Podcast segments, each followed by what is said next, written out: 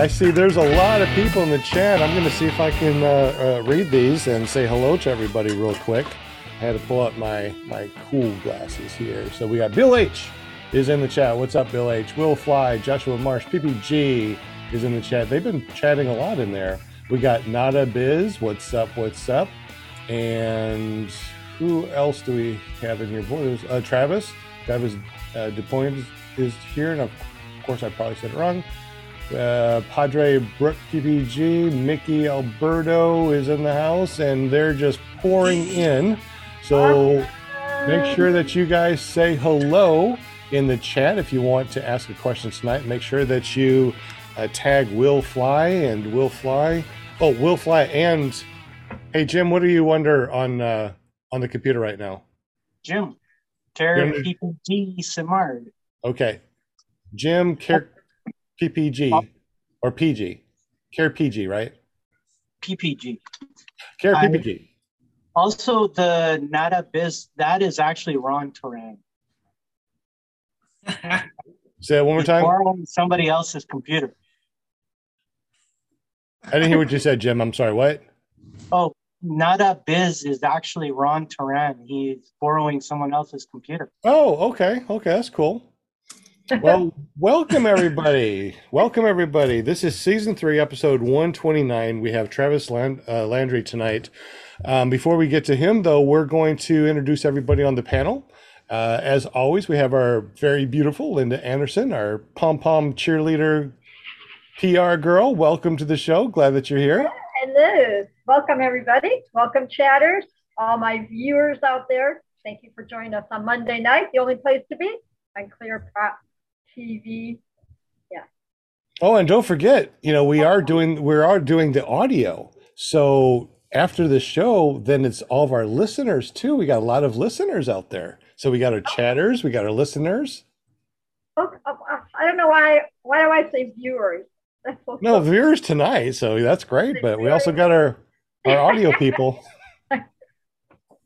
I gotta start making notes before I know, right? The introduction thing comes on because I always, you know, say something different, but that's okay. But thank no, you. Welcome. welcome. We're, yeah, so she's our cheerleader. She's also our PR girl. If you want to be on the show, make sure you get up with Linda Anderson. You can find her by going over to ParamountUSA.com. That's right. Oh, well, welcome, Linda. Thank you for joining us. We also got Will Fly from WillFlyPPG.com. What's up, bud? Hey, man. Good to be here. I look forward to Mondays. Get Mondays are awesome. Yeah, yeah. You know what? A lot of people really dread Mondays, but I don't. It's one of my favorite days. I never thought about that, but yeah, you're right. I think it's the Monday mornings that people dread, but Monday nights is like, yeah, it's after five. Maybe, uh, but you know, I found that if you sleep through the Monday morning part, you don't have to worry about it. Oh, that's right. You're not a morning guy, are you? It, yeah, you wake up and it's afternoon, and so you skip all that nonsense. yeah. Any uh, any new videos that we need to go check out? Will? Not yet. No, there's still some in the works, but uh, you can still check out the ones that I've done at uh, just look up Will Fly on YouTube or online at willflyppg.com. Awesome. Well, thank you, Will, for joining us tonight. Definitely appreciate you. We also got Jim from Canada, hey, the only guy I know that has maple syrup smelling money. What's up, buddy? Things are going good. And yourself? Not too bad. I see you got a uh, a hat. Um, it says something on there. Can you tell us what that says? That says care, printing, and publishing, and that's my business and I can print pretty much anything. If I can help you out, please contact me and I will do my best to do that. How do we get up with you, bud? Contact me through carepp.com and uh, I've got an email address on there. You can get a me. Phone number is 306 946 4027. And for a special person like Steven, he can call me at 1 800 946 4027. Awesome. Extension two. well, thank you, Jim. Uh, he uh, he helps us um, uh, create these paramotor calendars and gets us stickers and decals and stuff. So we definitely appreciate him appreciate him uh, with all the stuff that he does for us. Yeah, see down there, Linda, that's our 21 to 22 PPG uh, calendar. So he helped us out with that. But it's not about me. It's not about everybody else here on, on the panel. And by the way, I'm Sean Simons, PPG Grandpa. It's about our guest tonight. Tonight, we're going to be talking with uh, Travis Landry. He's a paramotor pilot, but he's also a paramotor instructor over at Lone Star Paramotor. Welcome to the show, buddy. Good to see you. Did we lose you, bud? Waiting to talk to me. Are you there, Travis? Right, can you guys hear me? Yeah, I hear you now. Yeah, right when you started to uh, say something, I computer froze for a second. Oh no, sorry about that. Oh, good. So welcome to the show, Travis. Thank you. Thank you. Thanks for having me. Absolutely. So tell us a little bit about yourself and uh, how you got into paramotor. Yeah. Um, uh, my name's Travis. I'm 35. I come from a welding background. So my family has a welding business doing stairs and handrails, stuff like that. And I just got lucky, I guess. I happen to know Ron, uh, Ron Turan through my dad, was friends with my dad, and realized that he flew paramotors and never, you know, it went for a while that I knew that he flew paramotors before I actually went and trained, and eventually went to actually, unfortunately, a funeral where I saw a paramotor on the back of his truck in person, and that was the end of it. Uh, went to train shortly thereafter, and he wasn't getting rid of me, basically. So shortly after, started helping with the next class, just doing kiting and stuff that I had the ability to help with, and just started flying a whole bunch. Ended up doing a few hundred flights in my first year, and that's including having started in March. So I flew a whole bunch and realized that I wanted to be an instructor. So I got my PPG three and waited the year it took to to go instructor and basically been instructing ever since. So it's been a whole lot of fun. That's awesome. And so you've been you've been instructing for two years, but flying for three years, yes? That's right. And uh, after you started to fly, you said that for the first year before you were instructor, you helped other people get in the the air and stuff like that. Yeah, I was just general helper at Lone Star and helping people learn to kite was the most useful thing I think I did. But it's a whole lot of fun to watch somebody have no idea what a glider is and struggle with it. And then a couple days later, they're doing super well and surprising themselves. So that's rewarding. That is rewarding, definitely. So, what's your best? What's your, I guess, uh, what's the best part of being an instructor? Oh, the looks on their faces by a long shot. by a long shot. Uh, that meaning the looks on their faces and the emotions behind it, you know. Just seeing somebody's idea of flight turn into a reality and the difference between it can be pretty heavy on some people. And One of the things that we talked about before the uh, the uh, show, before we went live, is um, the new drone regulations that are coming out and how that affects us as paramotor pilots. Can you tell us what you know about that? yeah, uh, unfortunately, I only know a little bit, but I know that they're the FAA is trying to rewrite the rules to where effectively, as anybody FAR 103, but paramotors included, that we are the ones responsible for staying out of the way of these drones. And they're, it's nothing like your little DJI things. They can be the size of Vol- Volkswagens doing 100 miles an hour down in altitudes where we like to fly. And, you know, two stroke motor spinning on our back, and we would have no idea they're coming up on us. The only thing that we do is have ADSBs, and that may be what they want us, you know, what they want to require us to do, which would be pretty unfortunate. It could be upwards of a couple of grand per pair motor just to have an ADSB. And obviously, add the weight of that unit, and who knows who knows what else. That's really the only thing that I know of they're wanting to require. But but yeah, it doesn't sound very good for us at the moment.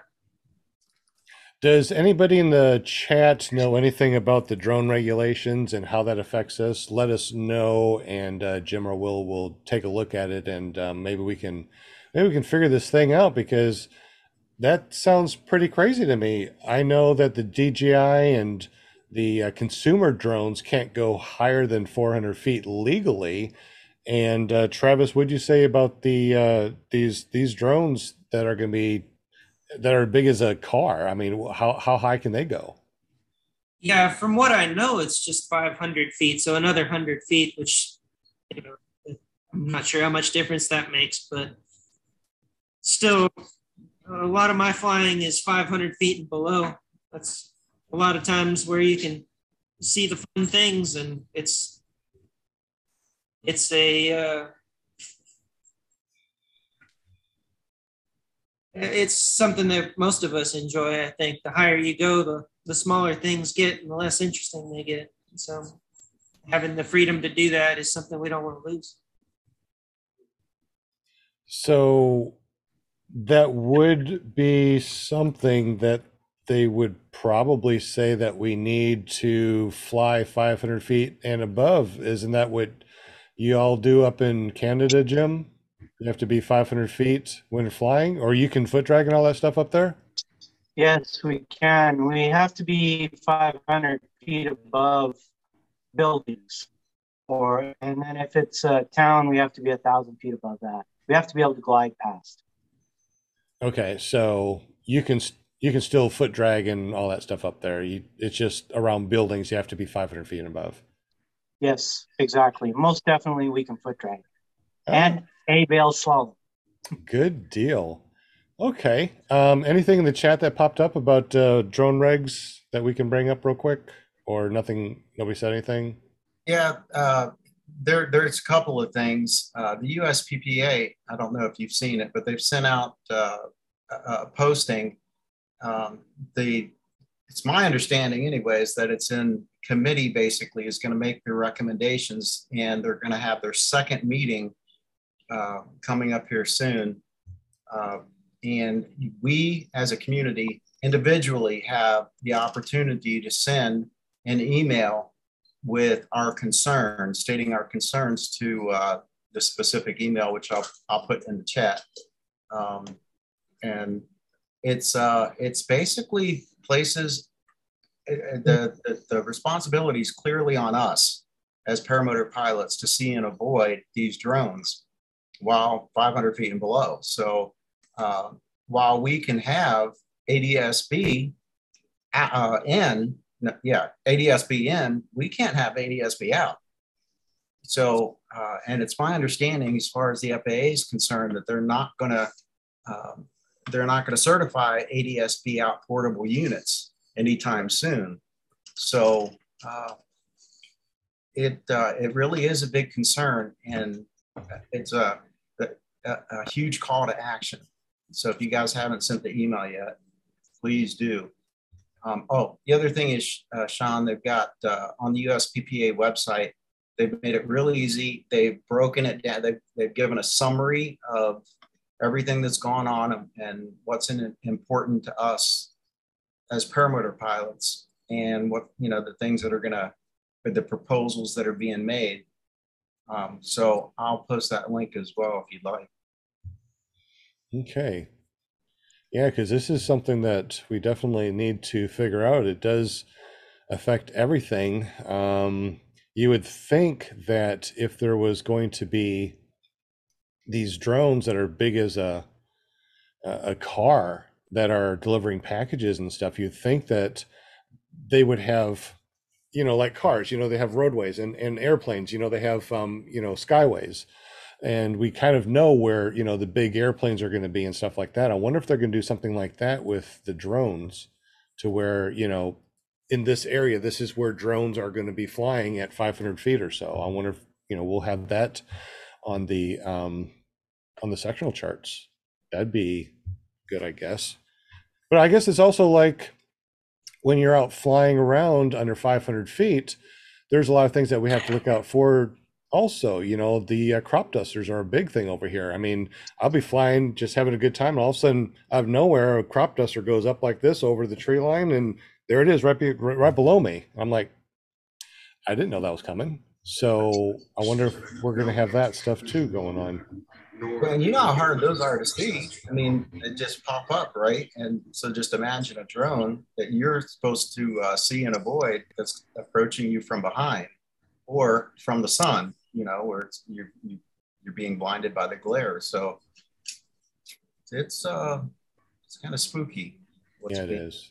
Also, I'm being told that uh, there won't be any requirement for them to have any sort of anti-collision devices that it would be just that completely on us to see and avoid them and i mean anybody that's flown with another paramotor knows you can have a paramotor pilot below you a couple hundred feet and it's hard to find their wing in the sky let alone a, a little black drone flying at 100 miles an hour you know well, you keep on saying 100 miles an hour. Are they really going to be flying at 100 miles an hour? Or are you just saying that is that they're it's, just going to be fast? Yes, just that they're going to be fast. Okay. Just pretty much anything.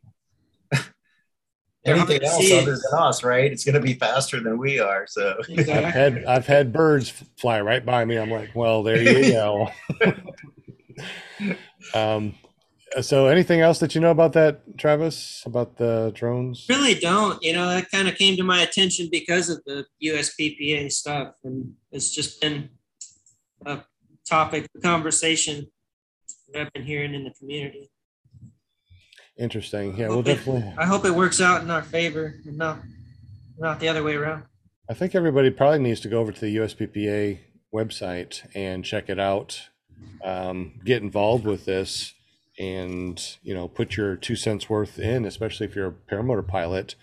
Uh, a lot of there are some paramotor pilots that you know they take off and they get up to a thousand feet and they just do cross country you know and they don't want to do anything low and slow because they feel it's too dangerous they do like altitude altitude is their friend so me i love to foot drag so i know that a drone shouldn't shouldn't skim me if i'm foot dragging the ground, I guess. I don't know. It just sounds horrible. Uh, everything altogether. having having other flying things that are a lot faster than us that don't have a pilot and that don't have an anti they don't have anti collision to include country homes where we fly. What was that, Travis? I'm sorry. Could you repeat that? Uh, I heard you say something, or you're playing something. What was that?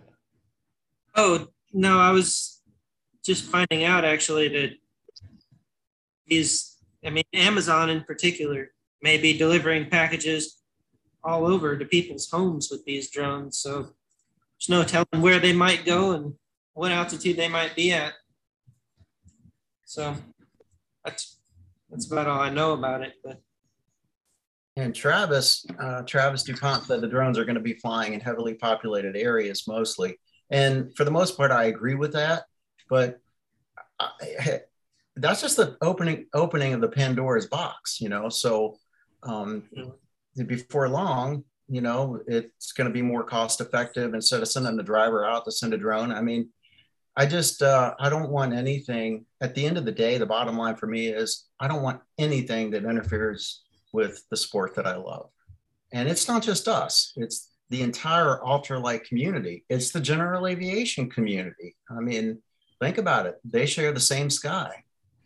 So, and while they've got ADS-B in and out and all that stuff, well, accidents can still happen and there could still be malfunctions and stuff like that. And at the end of the day, you're talking about an aircraft that's got a human being on it versus an unmanned aircraft, you know. So uh, it'll be interesting to see how things unfold. Yes, it will. Do we know when the drones are going to start flying, or are they already flying now? No, they're they're in the the uh, the committee stage, is what I understand. Okay, so there hasn't been any, you know, drones out there just doing tests, you think, or? Oh, I don't know. That's a good question. Hmm. Yeah, I believe the technology's there, and now they're asking for permission to use it.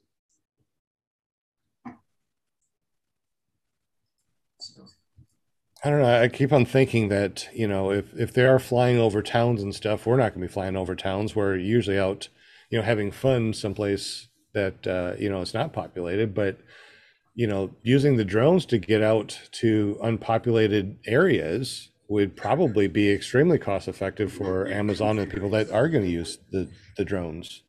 Well, yeah, I live five minutes from a town.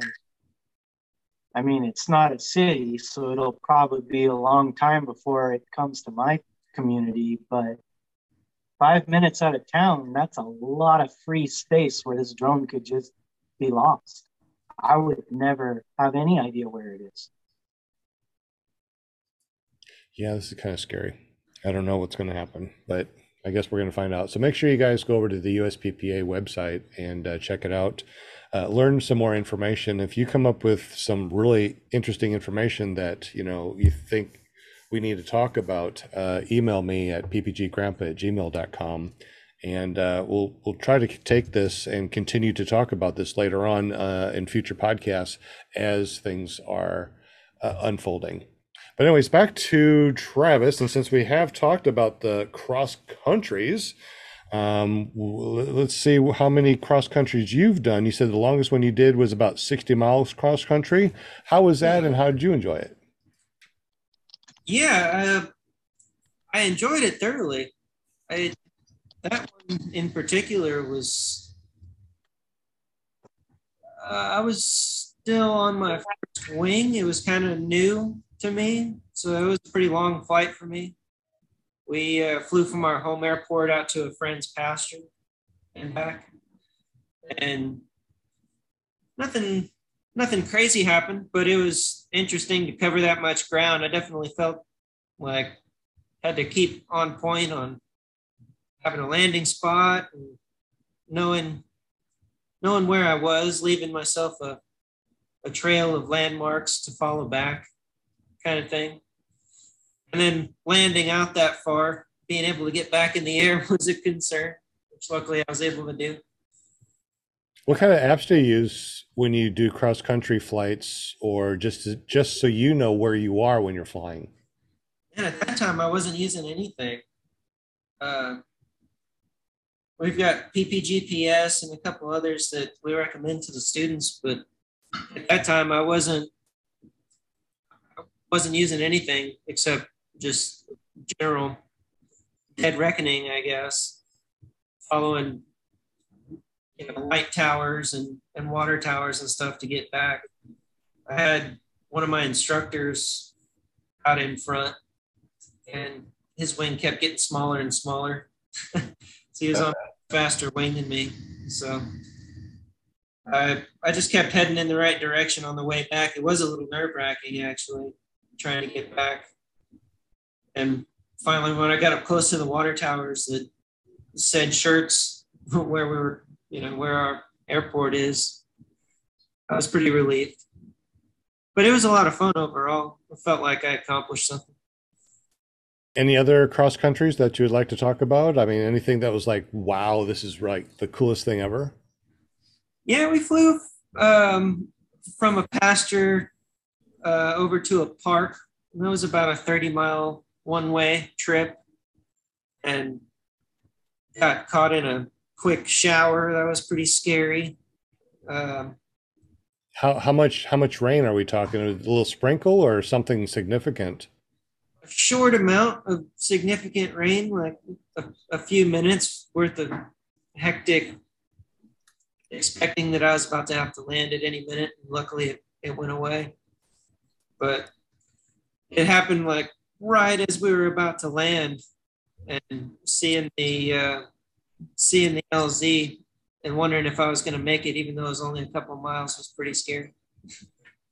Luckily, So you you were flying in really like sure uh, like like a downfall. I mean, rain like like you were actually getting wet and your wing was getting wet, like soaked. yes. Wow. So, did the Wouldn't- wing handle differently, or or what? didn't ask it to do anything except to go straight and level. And it did that for me. So luckily that worked out.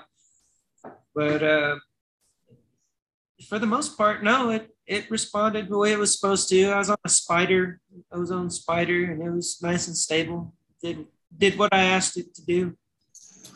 All for being in the rain wasn't a very smart idea. Pretty interesting. Yeah, I, I um, recently uh, a friend and I we were out flying and um, uh, a freak rain started, but it was it was sprinkle. So I mean, you know, my my my pants were like I could see the spots where they came down, but nothing significant. So um, you, you definitely beat me on that. Speaking about beating me on on stuff, uh, your first year that you were flying, you flew 300 hours. So what'd you do? You like got up in the morning and flew. You flew midday and then at night and then all weekend long. I mean, how do you get that many hours in? Oh no no no, three hundred flights. Oh, flights. Oh, okay. Yes. Gotcha. So, yeah, I don't think I could have racked up that many hours in one year, but definitely uh, quite a bit. I, I logged up up over 300 out, uh, flights, and typically those flights were between 20 and 40 minutes, something like that. So reasonable amount of time, but I never logged it in time. I logged it in flights. Okay. So do you still do you still log your flights or now are you into hours or you know what are you up to? Do you keep track of that anymore? I can't lie and say I keep track of it that much anymore. Uh, I typically I fly before students get to class and after they're done flying for the for the morning when the air starts to get a little more rowdy. When when I have a chance is when I fly, and then of course in between classes it gets a little bit more flight time in, which is nice. So what do you fly motor wise and wing wise and what size? So my engine is a Moster. It's on a power to fly frame that my good friend Mark Perry gifted me. He saw me eyeballing it, and it was something that he was trading over to another frame or something like that. He knew that I wanted it and wanted to buy it from him, and just gifted me and gave it to me. So after that, I started building it up. I put an engine on it. I put a, a comfort power comfort seat on it from Dudek and and now it's all put together and that's what I fly. And I fly went from a Spyder to a Scirocco to a free ride. So I've been an ozone guy for most of my career. Flown other things but that's what I settled on. And and right now the the size is either a 17 or a 19 there's both in the shop so just kind of depends on on the day and and who's flying what. But I'll fly either a 19 or 17 free ride. I prefer the 17. So what is your all up weight? You seem like you'd be a light guy flying a 17 and or 17 meter wing. Yeah, I'm about 190 with about a 65 pound motor, 70 maybe. Oh, so your your wing's really carved at a 17 meter wing. That's pretty awesome. Oh, yeah, it, it'll roll around if you ask it to. I bet it does. Um, any questions in the chat? Got a question from Tony Marzano. He wants to know if you vape when you fly. Great. No, I don't. uh, and you said something. So you went from a Spyder to a Scirocco to a free ride. In, in particular, going from the Spyder to the Scirocco, was that a good experience? Did you notice a major difference? Uh, and was that the uh, Scirocco 3?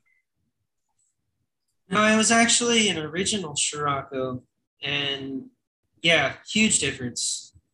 Uh, much more challenging to kite, much faster. Uh, I could keep up with anybody, including the free rides. The Scirocco is a fast wing. It's not as twitchy and it doesn't like to roll as fast as the free ride does. But I actually flew a Scirocco 3 about a week ago, a friend of mine's wing, just to see it get under one again. And and it is super fast. And you can you'll scoot along the ground for a long way as you flare. You got a lot of flare authority. After that initial pressure, you skate along the ground for a long way. So it carries a lot of energy. It's good for cross country, I'm sure, more than the free ride is. I like the free ride because I like to go up and have fun. Mix it up a little bit. Yeah. How about on the uh, launches? The uh, The launches, the launches on the Scirocco gave me a little bit of a problem at first. I was used to just having no issues, and it took me a little time to learn that wing before I started getting consistent on my launches. Really easy to inflate, but it's uh, not as easy to control once it's inflated. It likes to You have to check it right away. I Yeah. mean, does it come up super fast or? Yeah, it comes up fast for sure. But if you if you just inflate it and go is less of a problem. Uh, where I found the trouble was on reverses, trying to keep it stable while I made my turns was a little bit more of a challenge. I actually find the free ride easier in that respect. It's still challenging compared to a Spyder, but Yeah, we were talking. Uh, I was talking to my buddy the other day, and it really it's getting harder and harder to find a not good wing. You know, I mean, the technology's uh, True. getting to the point where, I mean, you, you're going to find a good wing pretty much. I mean, you got to find the right wing for you, uh, and at, at your point, whatever level of uh, skill. But so yeah, well, I'm at that. I'm at the stage where I'm going to change wings probably. So yeah, all that all that stuff interests me, especially uh, any information on a wing I've never flown. Yeah, that's what the fly-ins are the best for. You go to a fly-in, there's there's no shortage of folks that want you to try out their wings, and it's a good place to to get a little experience on different wings. So speaking about wings, what wings have you flown uh, in your paramotor career? So those three: Spyder, Scirocco, Free Ride, um, Acto F3. I, I believe it was the F3. Uh, flown Mac Para, Chargers, and Colorados. Apco wings, and that's about it. So you have lots of experience because you are over in Lone Star. You're able to use uh, wings over there, and you go to different fly-ins. You said that you went to EFD and Bad Apples. Was there any other ones that you go to, or those are just your main ones that you go to? Those are my main ones, and and it's hard to find enough time in the year to take off from work to go to too much else. But yeah, switch it up and check out a few more. I hear there's a bunch more good ones out there. Absolutely. So, uh, tell us about uh, your day as an instructor. I mean, what what does uh, instructor over at Lone Star Paramotor? How does it start, and uh, what happens throughout the day? And um, you know, what do you do at the very end of the day? You just say goodbye, everybody, or do you have like a barbecue? Yeah, a lot of times it turns into that kind of thing. So we uh, we typically start as soon as we can, especially if it's flyable or kiteable. If it's not flyable, we, we're still there as long as it's safe to kite. Uh, it it all depends. First day is everybody's brand new, and we just want to put them under a glider right away and just get them used to how awkward that is right off the bat. And if it's flyable, everybody except one or two will be on the field kiting and we'll be taking them up on tandems, just trying to get them into the air, get them used to that uncomfortableness of, flying under a fabric wing. Most of them have never done it before. We, we get a few skydivers that are used to being under fabric, but other than that, it's it's really foreign to people, and I find a lot more people are are scared of it before they fly, and then a minute into the flight, they're comfortable after that. so it's nice to be able to take them up on tandems. It's it's fun for me as well. You know, get to see their reaction to flying. And then typically we are doing ground school for the middle of the day. We take a good uh, couple hour lunch break. Other than that, we're doing ground school. And that lasts for about seven or six to seven of the 10 days. And usually by then, everybody's flying. So we start meeting in the mornings and in the evenings to do either kiting or flying. And typically by then, everybody's worn out. So got to keep them from getting so tired that they do something dangerous, and hurt themselves or something like that. So. It's pretty hot in Texas, so you guys are up early in the morning. You uh, do the uh, school in the during the hottest part, I guess, and then in the afternoon you go out again still. So, what are the temperatures like during the summertime, and how many people do you normally have in a class? Uh, full class for us is six, and yeah, right now is especially is not so good. I jumped in my truck today. It was 107. And by the time I had gotten closer to here, it had only dropped a couple degrees. So it's it's been up over 100 for a while now and pretty brutal. But we try to get into some air conditioning to do ground school if we can do that. And, and yeah, other than that, we're definitely there early in the morning and later in the evening trying to beat the heat. Yeah, it sounds incredibly hot there because over here we've been in triple digits and the heat index is just so bad that by nine o'clock in the morning, um, definitely by 10, everyone is wore out and drenched. So I, I hear you. Do you have the heat indexes like like the like you know southern countries or southern states like Arkansas, or do you have more of a dry heat? How does that work over in Texas? Oh, definitely. They give us a heat index, you know if there's any moisture around, it's always a few degrees hotter. The uh, I think the actual temperature this afternoon was 105. So yeah, there's no no way around it. It's pretty brutal the heat of it. Yeah, the heat index is horrible. My dogs always tell me it's rough. nice. Anyway, um, any uh, any questions uh, on the panel? You got any questions, Jim? any right. any questions in the chat? The chat is uh, how much. Uh, Tony Marzano wants to know how much do you teach airspace?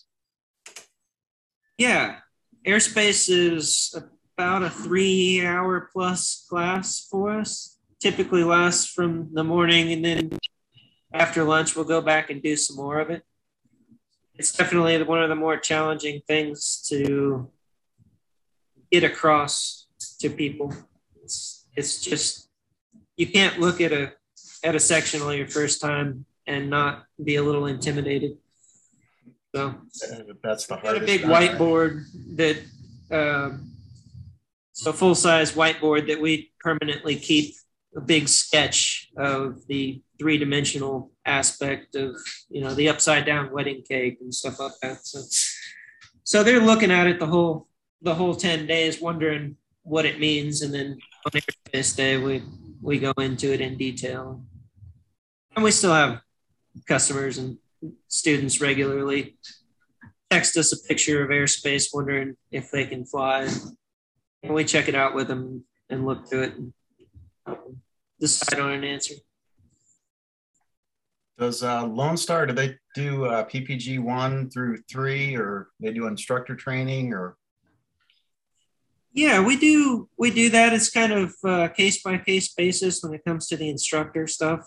Um, typically our class is trying to ready somebody for a PPG too, so that they're a, a competent solo pilot level.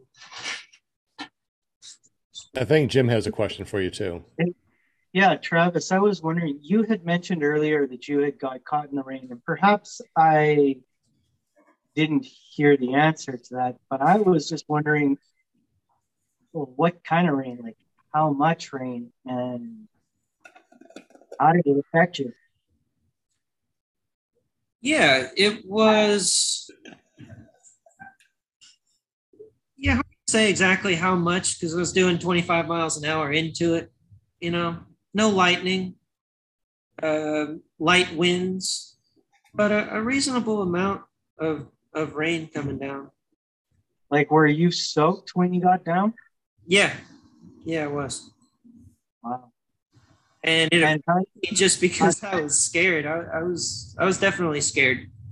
I was right when I was landing. I was like, I'm either going to make it this next half mile to my LZ, or I'm going to land a half mile short, just because it's, it's too scary. yeah. How did your wing react? The wing was fine.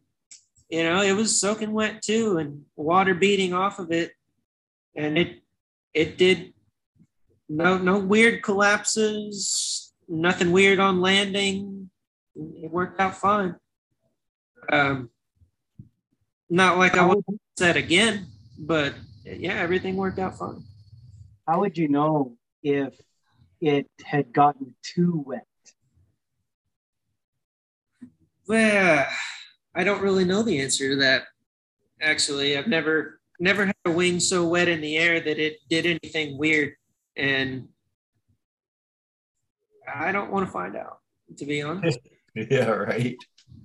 Yeah, I got caught in the rain the other day too, and I I I decided to go home right away and try and get out of it. But it was nothing serious. It was just a sprinkling. It was kind of like Sean had mentioned.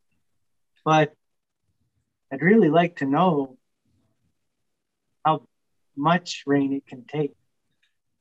That's a very interesting question. Maybe we should um, ask that for all the people that are listening to this right now. If you are watching the show right now and you're in the super chat, let us know if you've ever been caught in the rain and how much rain and did it affect your wing. Also, if you are listening to this after the live show on PPG Grandpa's Paramotor Podcast on your favorite podcasting app, just email me at ppggrandpa at gmail.com. Let me know if you were caught in the rain, if it had any effect, and how much rain uh, accumulated in your cells. So yeah, Travis, was there any rain that accumulated in your cells? You had the you had the Spyder three at the time. Is that correct? uh, it was an original Spyder, and no, it didn't collect in the cells. It was it was kind of soaked. It you know it was thoroughly wet, but not like I could pour water out of the wing or anything like that. And yeah, it, I feel like I was pushing it a little bit. I I could see the LZ when it started to rain on us, so I wanted to push through and um, maybe should have just landed. I had a huge field underneath me. I don't know. I'm o- I'm okay. I walked away from it, but maybe didn't make the right call. You never know. I, I assume that you still had plenty of visibility, so it wasn't like you know it just yeah, it so it just came from the sky, but you still had plenty of visibility, and it wasn't like a downpour when you're driving. It's it's like a whiteout for you know when you're driving. It was just yeah, kind of, kind of heavy. You could still see, and it just soaked you. yeah. It was that way, and yeah, not something I would want to repeat, but definitely one of the crazier things I've had happen to me in the air. I guess that's the next thing that we need to do is uh, go up there in a rainstorm with a bunch of cameras all No, over don't. and, and see what happens to our wing, right? No, don't do that. I. Absolutely. Do not fly in the rain. Please do not do that. Um, any other questions in the chat? Joshua Marsh. Joshua Marsh was saying uh, he caught he was caught in storm, but didn't get that much rain, and it was it was scary to him. Hmm. So I, I can understand that. And then Hot Butter Productions is why is he so much cooler than Rain, and what does she need to do to step up her game? Say that one more time. I'm sorry, I didn't hear. you. Why? Let's see. Why? Why are you so much cooler than Rain? And what does Rain have to do to step up her game? Let me guess. That came from Minty. Yeah. Everybody knows. I'm gonna scoot over to this. What was that? Minty. I, I, I misheard that. Can you repeat that? why is he? Why is Travis so much cooler, so much cooler than Rain? And what does she need to do to step up her game?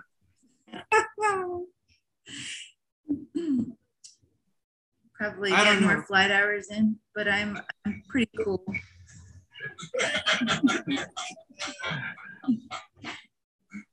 Minty's just asking for it. That's all. Yeah, I'm just just curious. And what fly-ins is uh, are you going to this year, and or uh, Lone Star? Um, the next one that I know of for sure is EFD. We try not to miss that one. It's one of our favorites. Um, other than that, I don't know of any on the schedule on paper, but we like to like to get out, hang out with with the pair of folks. It's at, at least half the fun, maybe more. You know. Right on, man. Yeah. So, what is what is your favorite place to take your students to eat after for lunch? Oh, loaded question. so yeah, we've got a tradition. Uh, first day, we always go to this uh, local cafe called Grumpy's Mexican Restaurant. We always make everybody pose out in front and take a big picture. But yeah, it's a good place. Yeah, I was I was lucky enough to to hang with you guys and eat there too. So Yeah, it was a good time. Yeah, absolutely. Come back. I, I want to. I want to. I want to go back. Yeah, It's it. right there. It was warm. Holy smokes, it was warm. Oh man, yeah, it's warm most of the year here, unfortunately.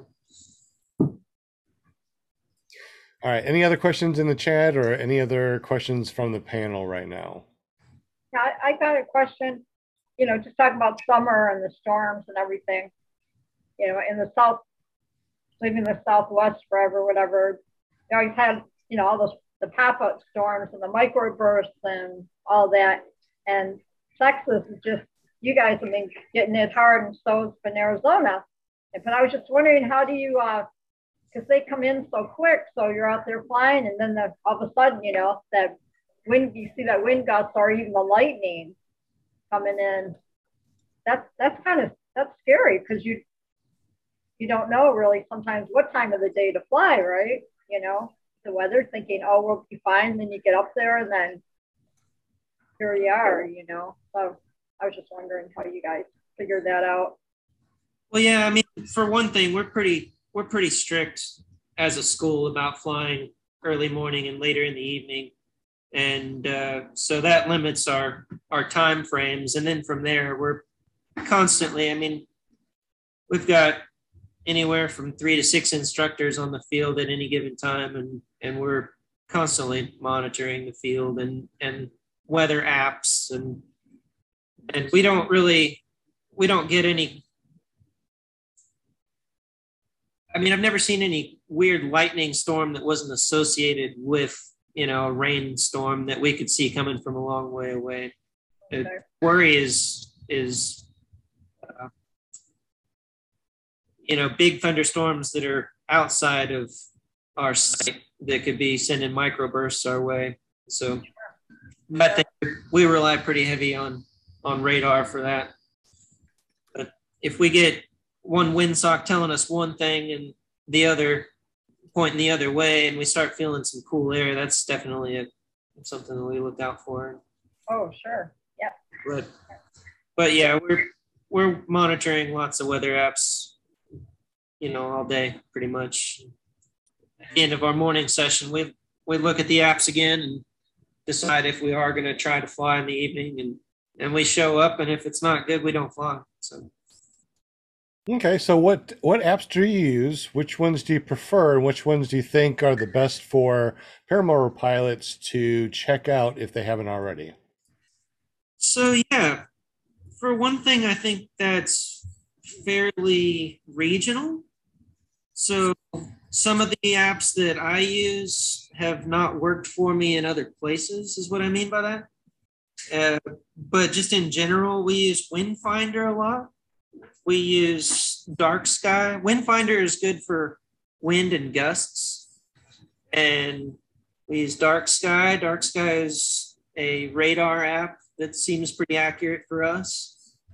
We use Windy, Wind Alert, AccuWeather, UAV Forecast is a pretty good one. One of the ones that we use the most that's not an app that's only available as a website is uh, a balloonist's site called ryancarlton.com. And it's pretty detailed at altitude. So every altitude uh, will tell you the wind direction, the temperature of the air, and um, that's that's pretty much what we go on. So we're we're looking at multiples of those apps, one after the other, before we make a decision to fly. Well, I got one more for you to put in your quill of apps. It's called Ventusky, and that gives you winds aloft at different times. That's a pretty good one, kind of like Ryan Carlton, but it's an app. Um, cool. Anybody else on the panel use something other than what uh, Travis was telling us about? What he uses? No, How do you spell Ventusky? V E N T U S K Y. Into. Okay. Yeah, that's one of my favorite ones. Um, it's it's kind of like Ryan Carlton, but visual. Ryan Carlton just shows your knots and uh, your magnetic headings um, Yes. in different times Yeah. like that. So you got to know your magnetic headings. You got to understand the knots, and it will put like um, uh, at, at different altitudes. If there is like a wind shear, it will have it in yellow, so you can actually visually see that. But the Ventusky is pretty good. Also, too, the people that make the UAV forecast also makes other ones like um, is it nice outside? Um, uh, is it nice to walk outside and, and uh, is it sunny and just different apps. So you go to the uav forecast. I can't remember what they all are offhand but if you got the uav forecast you'd have to pay for the things that are free on the other ones that they give away for free. Okay. so look at the uav forecast on your app store then go to the the company or the people that make it to see the other apps and then download those. So it's really good, very intuitive. Uh, some of them are, um, are are very usable, but the UAV forecast very good. Um, anything else, or was that it? Well, Tony uh, was he was asking about the uh, airspace apps, and MB24 suggested AirMate and Before You Fly. I'm familiar with Before You Fly. I think that's a, a drone app, but it, it performs the same function. So, um, and they're both available on the iPhone. I'm not sure about Android. Can you spell that before you fly? Is it a U or is it Y O U? Now, uh, B, the letter B, the number four, the letter U, and then fly, all one Okay. word, F O Y. Thank you. And what did you say the other one was? The other one is called AirMate, all one word, A I R M A T E. I just downloaded that myself and check it out. I'm glad that we're talking about apps right now because there are some really good apps.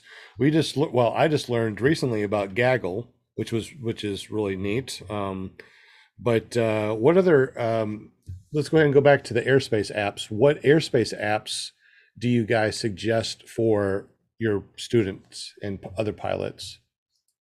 You said the PPGPS, which I like. Um, they got the light version. Yeah. I, I I got the paid version because the one thing I like about the PPGPS is that it actually has your gas right there. You uh, put Yeah. in what you burn, you know, your burn rate and how much you put in the tank, and it will tell you, it'll actually show you um, as you're using your gas how much approximately how much you have left. So that's pretty cool. What else do you use, bud? Yeah, and the other one, I really only know of those two is that one and uh, FlySkyHy. Is another, it's another good one that we recommend. But I'm sure there's, I'm sure there's a bunch that that are good to use. Those are just the two that I know of readily. Um, Will, do, uh, do you know any other airspace ones? I know that we have the um, SkyVector for for sectional charts, but do you have any uh, apps that you use other than the PPGPS and FlySkyHy? what I use is airnav.com. It's a website, and uh, it will anything you want to know about that particular airport or area can be found on there. Um, uh, can I share my screen for a second? Please, absolutely. Right. Share screen. And oh, they added something. There we go. All right. Can you see that? Yes. Okay. So I just typed in zero alpha seven, which is a Hendersonville airport. There's the map of it. But if you look down, I mean, right here, there's the sectional chart that you can click on and drag and move around. I mean, so it's super handy uh, to have. I use this on my phone as well.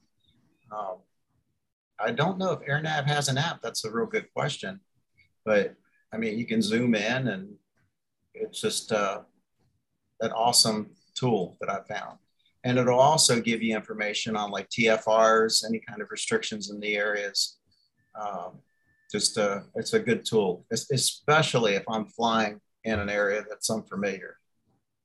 Um, that, that's a good thing you just mentioned the TFR. Is there any other th- way that you check for TFR or NOTAMs, which is not notice to airmen, is notice to air missions now? Yeah, it's notice to airmen to me. I'll never, ever, ever remember calling it anything else. I know it's crazy. it's just a force of habit. Um, this is what I would use for that. I would use the, I can see if I can go back here. I don't know if it'll allow me to go back and I don't want to mess it up. so uh, there's just, you know, adding to what everyone else has said. I mean, there are no shortages of good tools out there. You just have no. to find, you know, the one that kind of fits your lifestyle. Exactly. since you're since you're sharing your screen, don't go anywhere. Go ahead and type in uh, t- uh, tfr.faa.gov.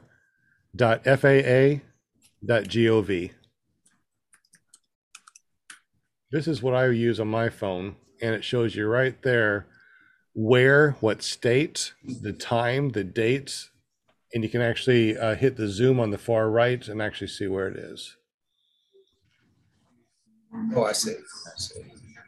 Yeah, so that's something that I use personally. And I also, when I go there, I take a screenshot of it before I go for a flight because what would happen if I was out for a two hour flight and the president decided to swing over my state and where I'm flying and I didn't see that TFR and I landed and there's some FAA guys there, I can look. I screenshotted this, it's time stamped.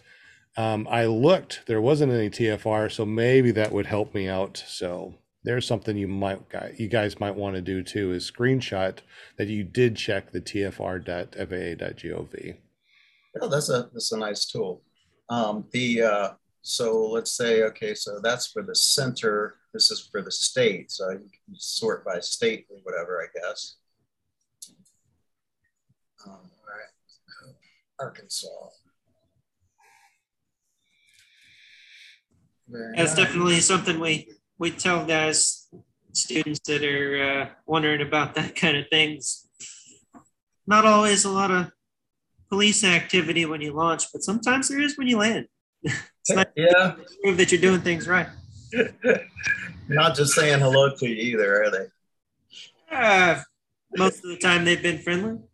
right yeah.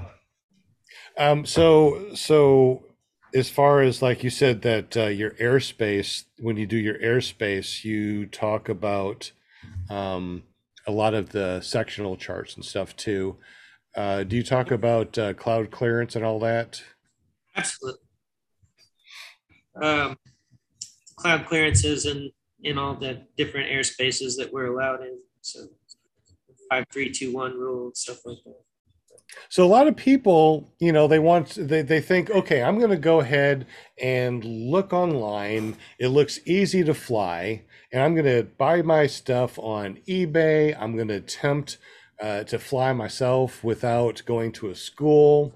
Um, it's not just flying, right? I mean, your school is not 10 days just learning to fly. There's a lot of things that you need to know as a pilot, like airspace, looking at sectional charts, you know, making sure that that particular day there's no NOTAMs. Um, so, in your opinion, Travis, it's probably okay and easy to learn how to fly, but that's just a small part of learning how to fly. Is that correct? It is. And, you know, even just the flying, there's there's so many little nuances to it that can either keep you safe or get you hurt just in learning to fly. And I'm really glad that I didn't just find this online and and try to teach myself to fly or try to learn what what gear would be safe for me or anything like that. I, I'm really glad I didn't do that because I would have gotten hurt. I, I like to do extreme sports. I've always been into bike, biking and skating and all kinds of boarding. And I'm glad I didn't teach myself how to do this. But but other than that, yeah, there's there's a lot of things. I mean, airspace is is definitely huge, just as far as keeping away from things that fly faster than you or heavier than you.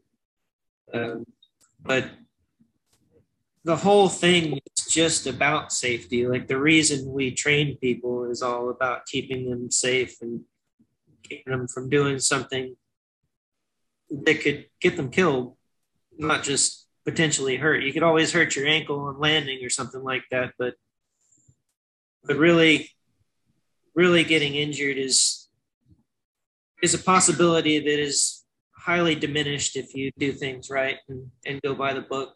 And that's what we that's what we try to teach. I mean, really, two hours in the morning and two hours in the evening is not a whole lot of the day, and we'd be doing a disservice if we didn't use the rest of that time to not just teach airspace and and glider control and and the way things work physically, but you know we're we're showing you small details, small things that could become big things. How to how to clear brake lines in flight, or how to you know something as simple as getting in your seat. If you try to get into your seat while pulling on the brakes, you could stall your glider. Just there's a lot of little things that could get you hurt if you don't have somebody to show you what to do and all of these things are going through your head at once and you have to do all of them right on your very first flight or you could get hurt so. yeah i've exactly. seen a lot of yeah i've seen a lot of videos where people say i'm teaching myself how to fly and they break props they uh, have the wrong gear and uh, you know 10 year old wings and stuff like that and they can never get up and by the time that they're done if, if even if they get a flight in they're like okay i'm done with this this is scary and uh, I, I break too many props, and uh, this gear is horrible. I mean, I, I can't imagine not having an instructor. I love, that statement. Uh, you don't know what you don't know. Really? And what you don't know is gonna kill you. Exactly. Yeah. If you you don't even know the right questions to ask, you know, I see on the forums and stuff on, on Facebook or on the groups and people asking it's like what wing do i need i'm i'm this heavy you know i'm you know what wing do i need and what what uh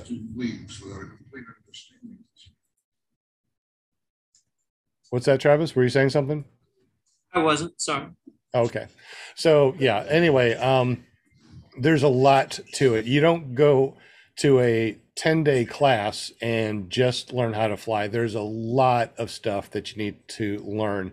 I was over at Lone Star and their book for students, uh, not, not even the PPG Bible, their own book that they put together for the students is thick, it's massive. There's a lot of learning there.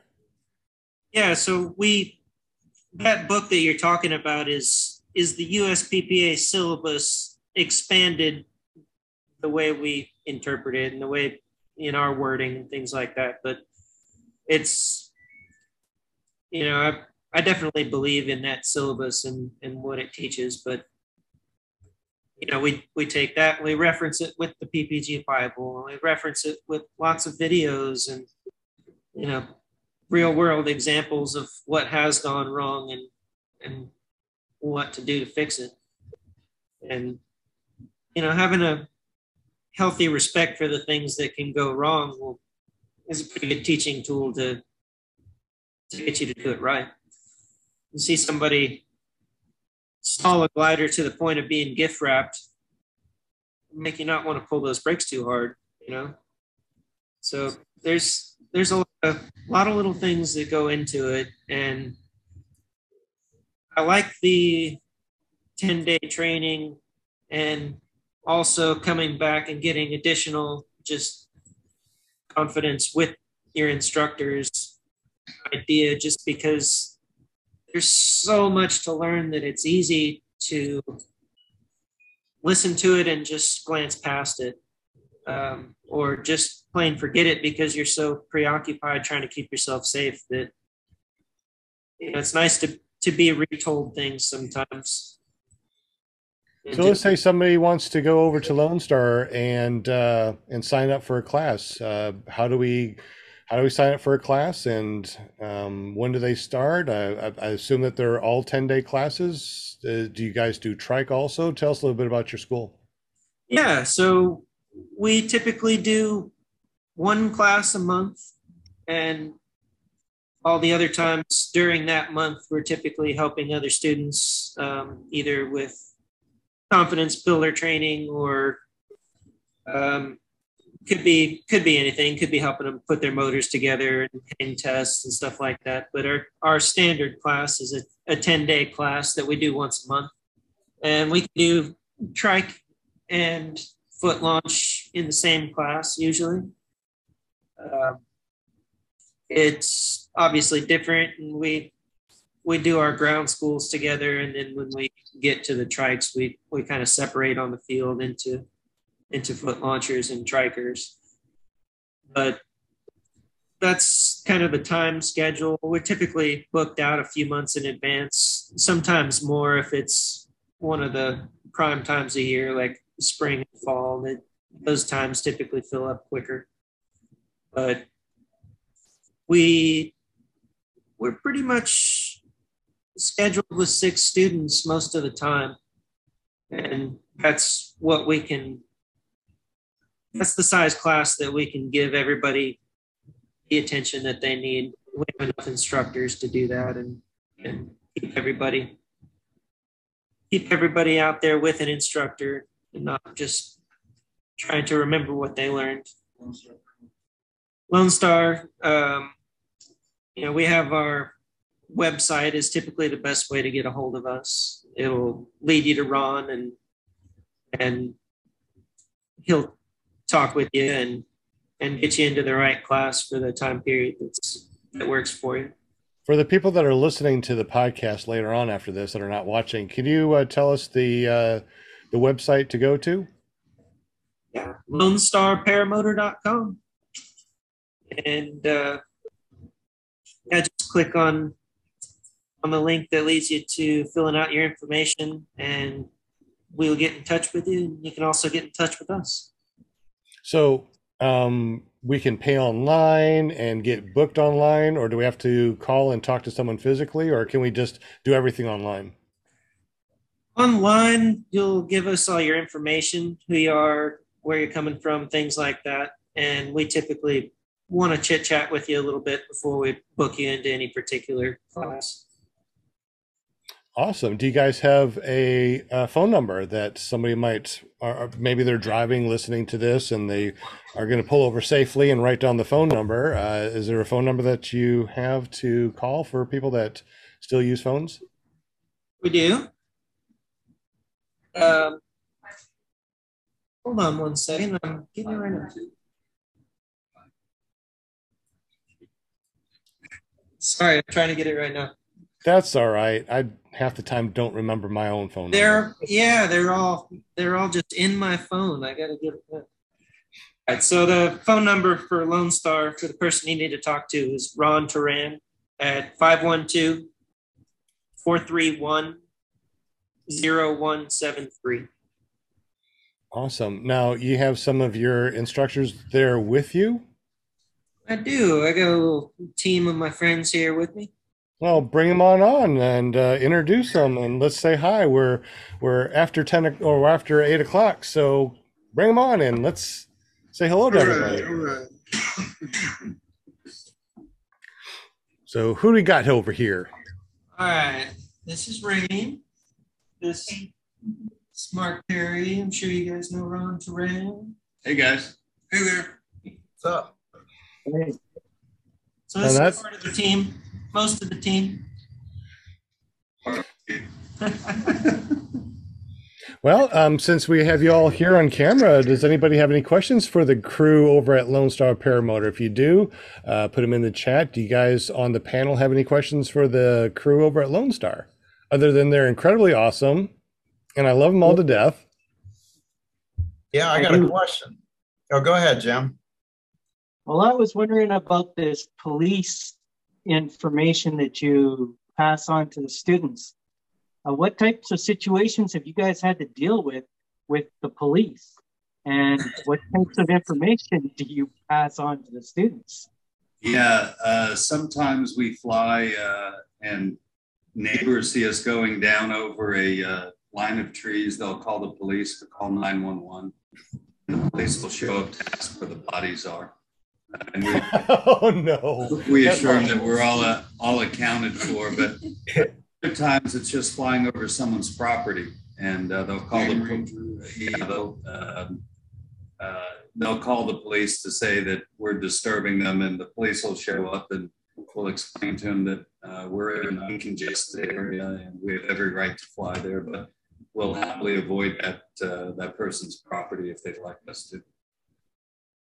It's a felony to disturb a hunt. Is in Texas? on that too? Yeah, probably so. Yeah, occasionally we get the game warden um, if a paramotor is flying low and uh, interrupts a hunt. foot dragging past deer blinds. Yeah, foot Yeah, dragging. Yeah, I don't don't do want to do that. Uh, not during hunting season, not in Texas. Yeah, we definitely get on Facebook and let everybody know when dove season opens. We got a lot of guys on the on the sides of pastures with shotguns.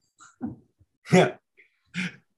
What's your typical um, class look like? I mean, like, you know, is it like 50% men, women, younger, older? I mean, Yeah, typical class. Um, mostly guys. Uh, 40 to 50 is uh, typically uh, the age, although uh, Tucker's been bringing in a lot younger guys. Uh, but we have a lot of women we've been training lately, uh, one in every class, uh, one in every other class. So, and part of that is due to rain coming in here and inspiring others. Right on. Any other questions? Did anybody say anything in the chat? They did not. Uh, someone said Ron was a The answer is no, Steve. Yeah, Steve, it, it's no for Rain, it's no. No. for Travis. It's a it's a hard no for me.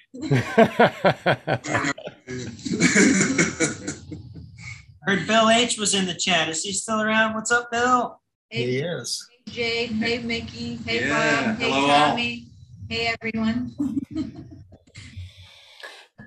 Got a lot of people in the chat. That's awesome. If you guys are still in the chat and you love Lone Star, give us a thumbs up because that always helps. Um, you guys are awesome. I, I love you guys over there. Travis, you you are awesome, a, a- amazing guest.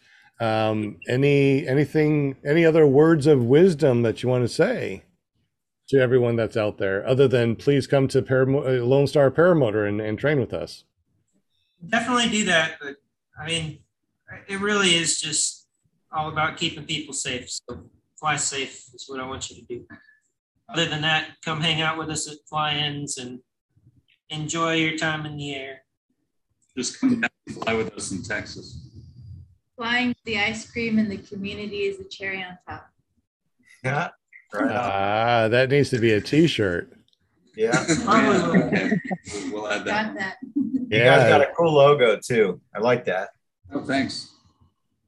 That's awesome. Yeah, I was I was very lucky. I was able to to to go down there and uh, uh, say hi to the crew. We went out to eat, and um, their their facility is is absolutely it's huge. It's it's it's just really awesome. The people are just amazing over at Lone Star. So definitely two thumbs up for you guys. Well, uh, thank you, but uh, yeah, I'm blessed to be surrounded by some incredible instructors. These three and and many more there too. We just follow the lead, boss. Yeah, thanks. I appreciate that. Absolutely. So what we'll do now, guys, is uh, we'll. Uh, how long can you hang with us? Can you hang with us for about fifteen more minutes? Yeah, I can. Sure.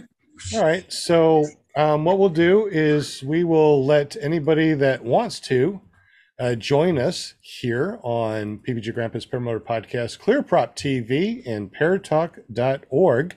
Let me go ahead and get that information off of Zoom and uh, let you guys jump in if you want to. It's always fun to jump in and hang with us. Uh, we will still be live. So if you jump in, don't think that, uh, you know, the world is not going to hear you. The world will hear you. For a thumbnail.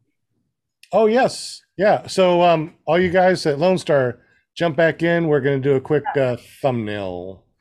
Restroom break going. Uh, it'll be just a minute. Restroom break's going down. Oh, okay. Then Sure. we'll, we'll wait a couple more minutes. Let me go ahead and get that information for you guys, and I'll put it in the chat. here if you want me to Okay. ask. Sure. go Uh, ahead. Let's see. Jade's asking for Ron. Did you get uh, did you get plane ticks for EAA? You have a place to stay with the family. Ron's out right now.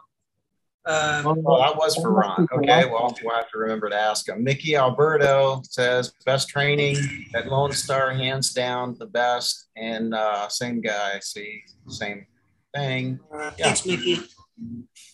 Yeah, there you go. All right. So I posted the link. So if you have Zoom on your computer or phone, you can just click the link, and that should bring you directly to us. Uh, you will go to a waiting room, and I will let you in. Or you can just put in the meeting ID and passcode into your Zoom app, or if you're on the computer, same thing. And join us, hang out with us for the next 15 minutes or so. Uh, talk with uh, Travis and the crew over at Lone Star. Tra- talk to the folks over here, the panel, and everybody on ClearProp TV. So, ready for a thumbnail? Will, Ready? I'm Here ready. we go. You're good. I'll look up there then. I got it. Right Ah, on. whew. Ah, had to- breathe. Yeah. to hold my breath for that one. awesome. Um, you said there was a question in the chat. Got it. Oh, well, uh, for Ron, yeah. Okay. Did you get uh, plane tickets for EAA? You have a place to stay with the family from Jade. Say it again. Did you get tickets? Are you going to EAA? Uh, we were going to exhibit there. We decided uh, to postpone that till next year. Right on.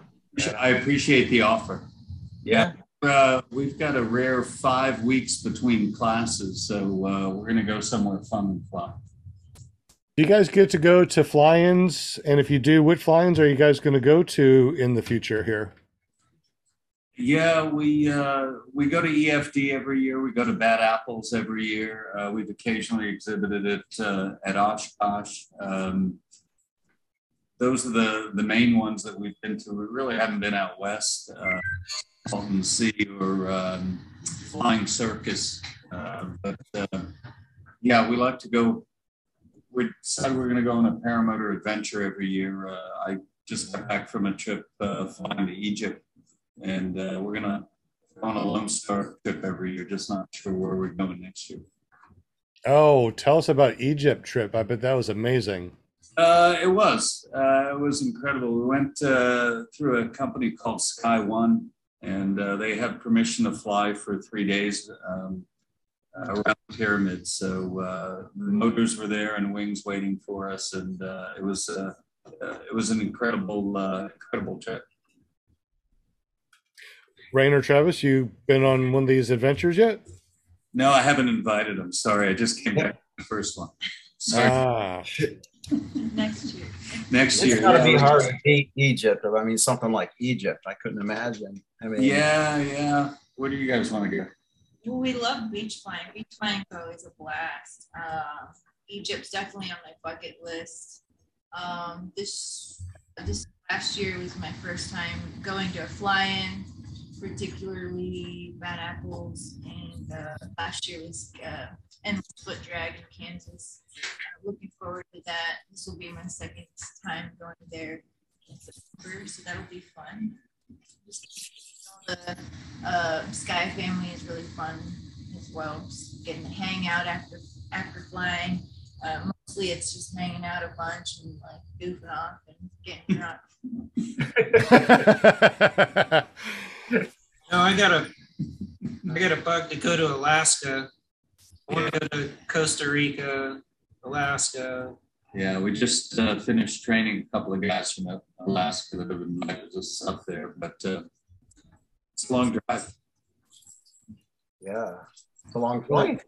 Yeah, just fly your paramotor up there. Make it a big Icarus race. Yeah, huge Icarus race. Yeah, you can stop here. So Yes, skirt you- Canada since I don't have a license. Well, I mean, you got to go through Canada if you're going to fly there. there's a little bit of open water, but I, I was going to to say you can just just skirt the coast a little bit. yeah, Make sure you have to be 15 miles offshore or something like that to be an international. right. Honestly, every time I go to a fly-in, I pass so many places that I want to stop and fly that it's hard to hard to make it very far. Absolutely. Now, in the future, will your students be able to go on these um, amazing exotic trips like Egypt and stuff? Yeah, yeah. Um, looking to bring students along for paramotor adventures. Also looking to do uh, maybe a Lone Star reunion uh, flying every year. Just the uh, just the past students. Wow. So, unless we're a Lone Star student, we won't be able to go with you. So we're gonna. Yeah, you're right. You'll have to come down and train with us. Yeah, so it's time to. We need to just go over to Lone Star, train with these uh, amazing people, and go on these awesome adventures. There you go. Hey, do you guys plan on doing an Icarus race by any chance? Uh, I don't know. That's not my thing. Uh, going in a straight line for hours and hours on end. Uh, I don't know. What about you guys? That A couple of people that are interested. Yeah, Maybe yeah. A couple of our, our other uh, instructors. I'm kind of with I'm kind of with Ron on that. I, I prefer a little bit shorter flights than that. a little bit shorter flights. Yeah, we were Yeah. talking about that 60 miles in the air, and that was that was a long trip. You know, How, how long? How long was that trip, Travis? uh, three hours. Wow. Close to. Yeah. I know my shoulders were killing me at the end of it. Yeah, mine too. The last 15 minutes that got sketchy, really. Yeah. Interesting. You had your reserves. Yeah, Yeah, that's true. swatting that reserve pouch with me right here. Well, that sounds really interesting. Uh, anything else going on at Lone Star uh, Paramotor that maybe um, a future student might go, hmm, I want to go there because. So, what else you got going on over there that maybe a student would want to? Yeah, yeah, we train about 10 pilots a month, six in our um, uh, beginner classes, and between classes, we retrain other, um, we retrain students from other instructors. Uh, we're doing a bunch of that lately for some, we've had some super students come through recently. Um, but we give tandem flights also. So, We would, I don't know if you want to mention the, our new gadget.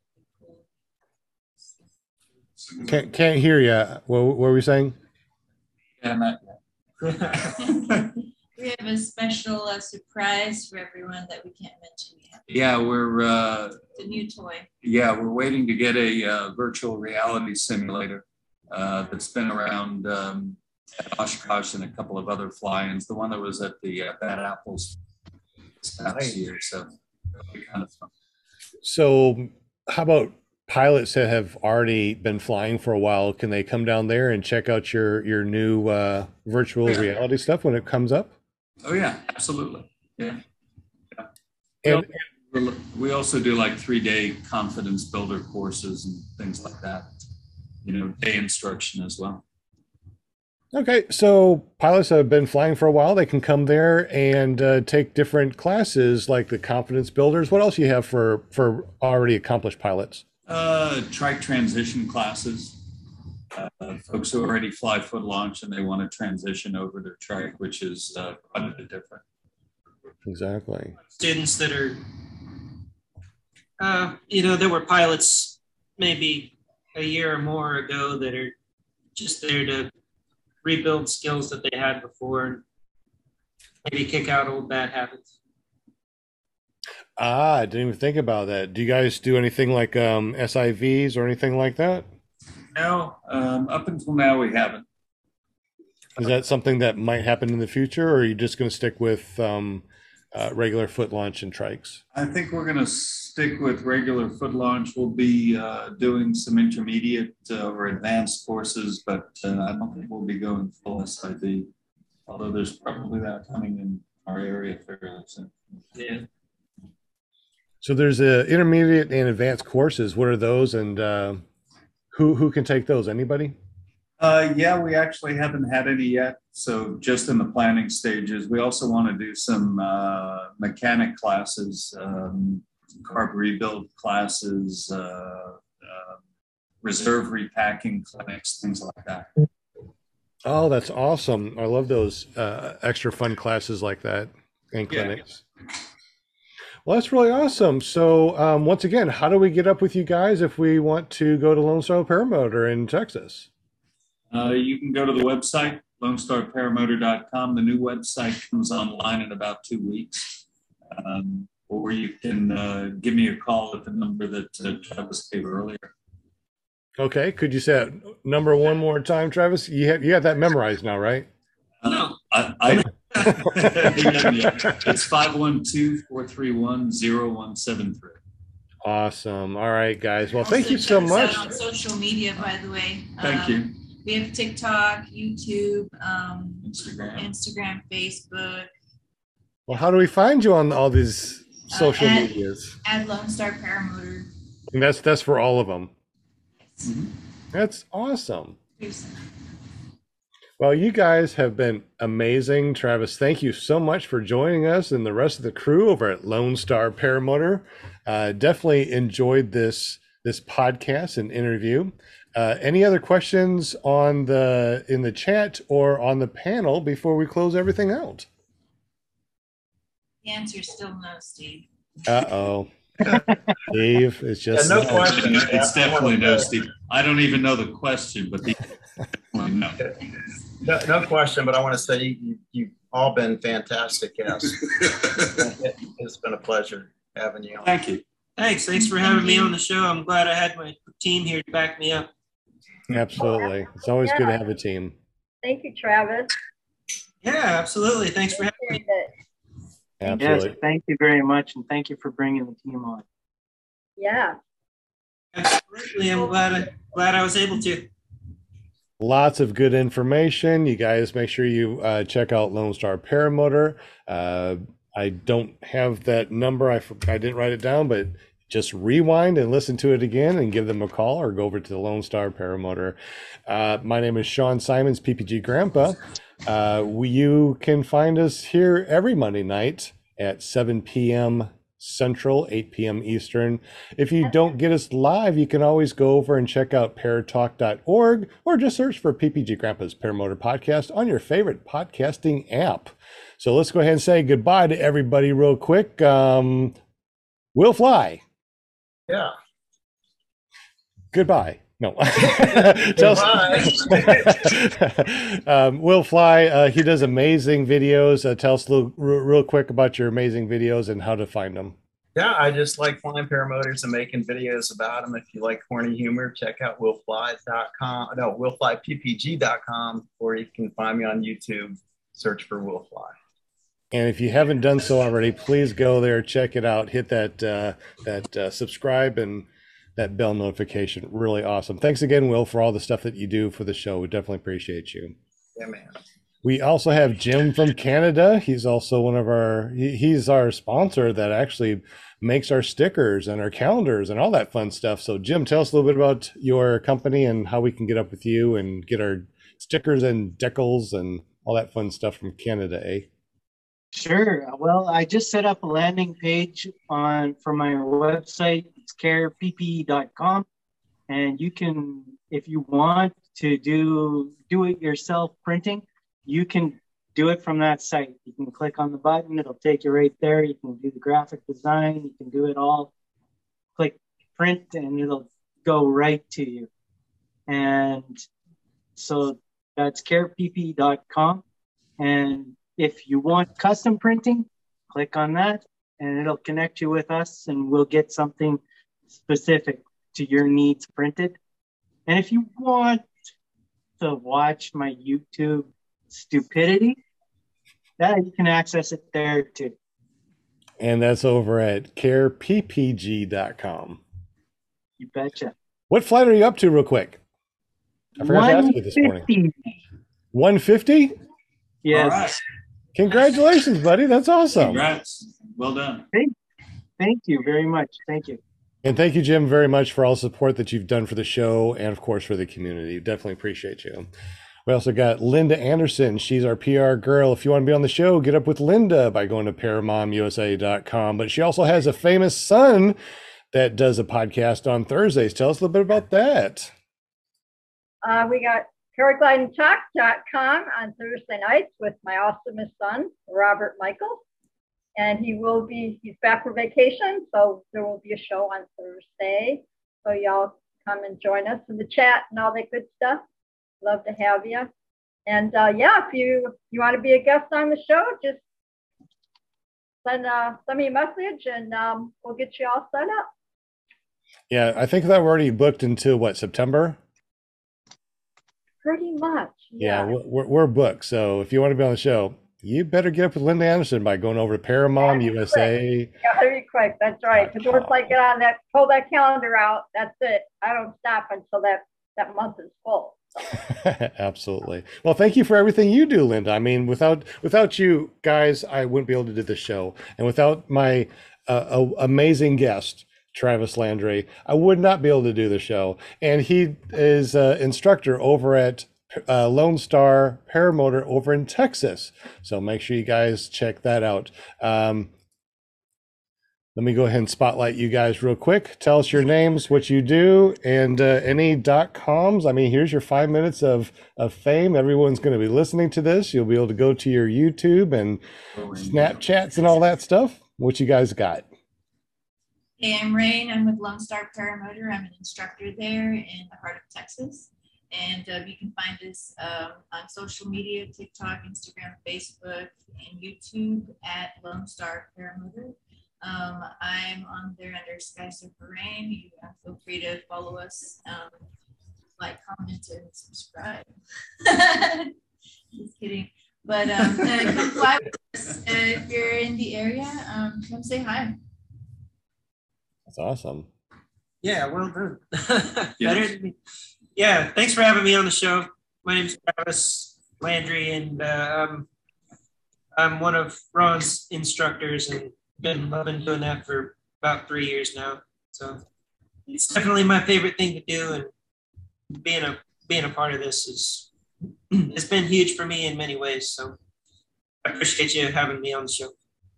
Definitely our pleasure. Uh, and I'm Ron. Uh, I'm the owner, and I pay the bills. and one of the nicest And- guys, And one of the nicest guys you'll ever meet. Yeah. Definitely one of the nicest guys you'll ever meet. Very, very humble, down to earth, and you know, you meet him, you know, for five minutes, you're like, you know what, this is this is going to be one of my best friends for life. I mean, really great guy. Ron. Absolutely. Travis is amazing. Rain's amazing. Everyone over at Lone Star is amazing. Definitely appreciate y'all. Thank you so much. And uh, um, you guys are amazing. We love y'all. Yeah. Thanks so much. Thanks night. Good night.